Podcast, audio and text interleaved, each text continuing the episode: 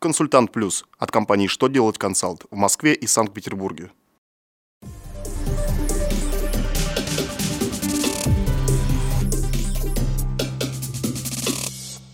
Добрый день! Для вас работает служба информации телеканала «Что делать ТВ» в студии Алексей Шардуба.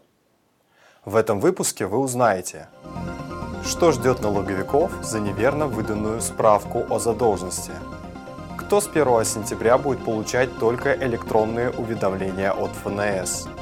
Когда будет введен запрет на заочное обучение по юридическим и экономическим специальностям?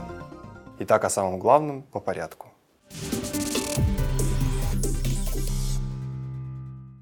Письме от 16 июня 2016 года Федеральная налоговая служба сообщает о том, что отныне налоговые инспекторы будут обязаны ежедневно обновлять данные о расчетах налогоплательщиков.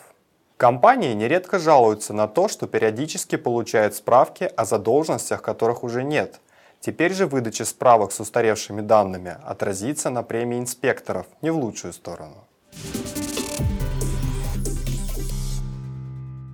31 августа истекает срок, в который пользователи личного кабинета для физических лиц на сайте ФНС должны уведомить налоговиков о своем желании получать все налоговые документы в бумажном виде.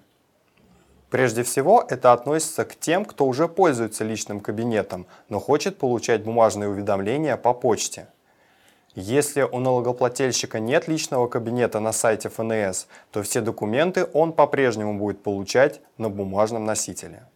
Дело в том, что в силу вступают изменения в первой части налогового кодекса. Согласно им, имеющие доступ к личному кабинету налогоплательщика, граждане будут получать документы от налогового органа в электронной форме через сервис ФНС. На бумажном носителе по почте с первого дня осени такие документы направляться не будут.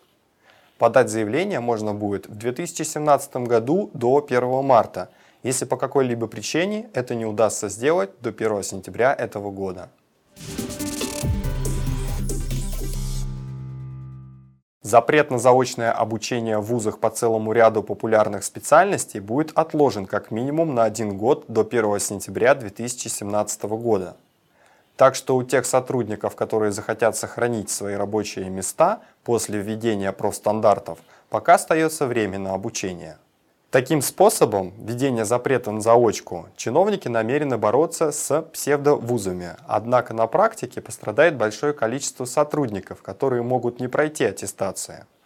Мнение экспертов на эту тему различно. Одни говорят, что заочная форма обучения действительно не может дать полноценных знаний, другие напоминают, что получать заочное образование юриста в основном приходят люди, которые фактически уже имеют практику.